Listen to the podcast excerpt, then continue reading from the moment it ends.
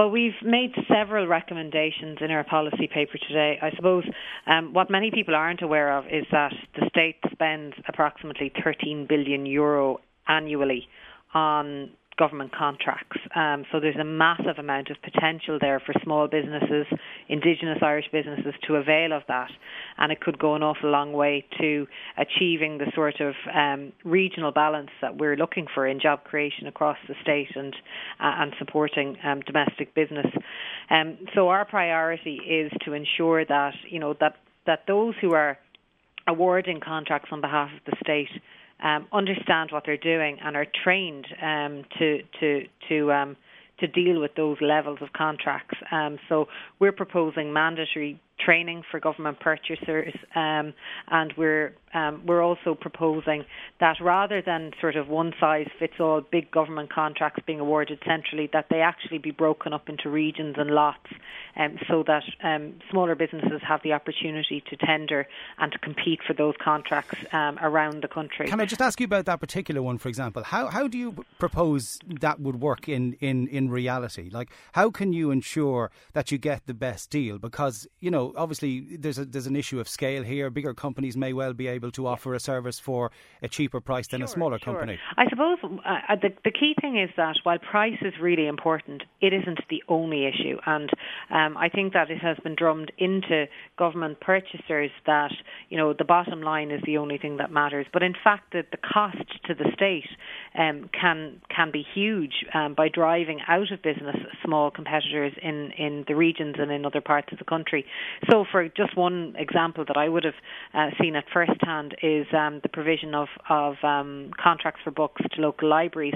Uh, that was outsourced, um, and they decided that all of the libraries in the state would be serviced by one provider. That contract actually ended up leaving Ireland, and a huge number of small publishers um, actually ended up going out of business or laying off almost all of their staff.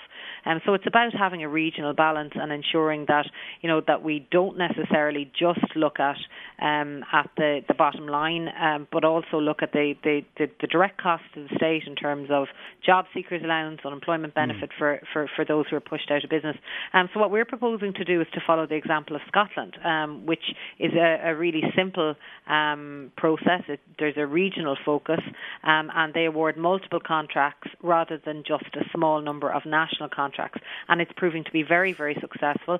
Um, small businesses are benefiting, um, the users are benefiting, and, and the government is benefiting as well. So there's a social, a positive social impact, positive economic impact, um, and it it it, um, it benefits um, small towns, villages, um, and the regions as well as um, as the, the, the, the, bigger national contractors. Isn't there a danger, though, Deputy Creighton, that you could in, maybe paralyse the, the, the, public service, whereby they're so terrified of, of making a mistake that they simply won't get things done?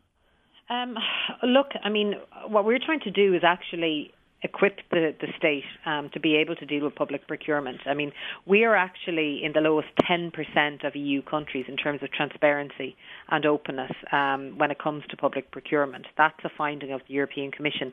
Um, there was a survey carried out by the, uh, um, the Irish Independent in 2014 which showed that nearly 40% of Irish businesses considered that there is widespread corruption in the public procurement uh, tendering system in Ireland. So there is no confidence in the system, and with good reason, there's no confidence in the system in this country.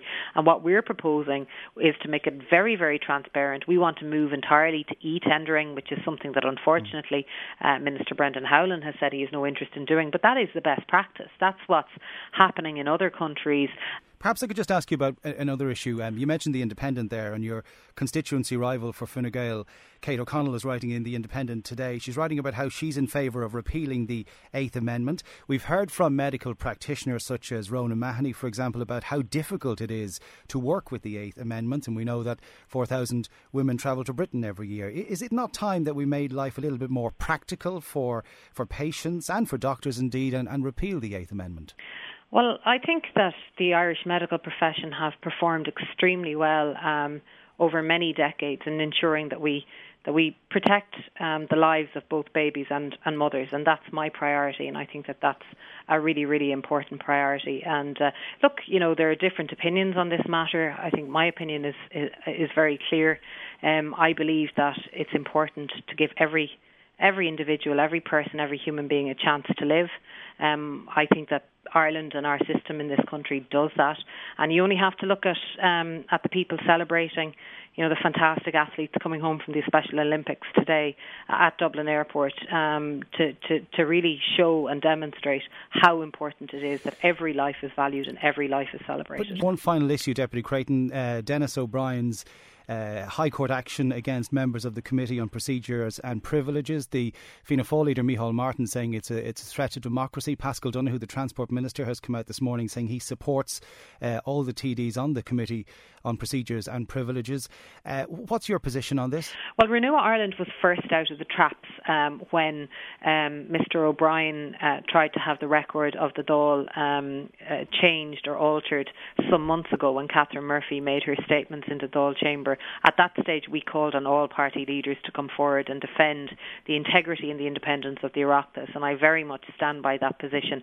Uh, I think this is very unwise. I think it's ill judged, and it's very unfortunate um, that Mr O'Brien has chosen to go down this road. I totally support and fully stand by the members of of the committee and indeed by the right of, of Deputy Murphy to uh, to speak on the record in the Dáil about issues that are of huge public concern uh, and we will continue to main that, maintain that position and to support the right of members of the Oireachtas to speak without fear or favour on the floor of the Dáil to highlight issues that are of serious concern to the nation and to our citizens. Lucinda Creighton, leader of Renua, thanks indeed for joining us here on Newstalk Lunchtime. Thank you.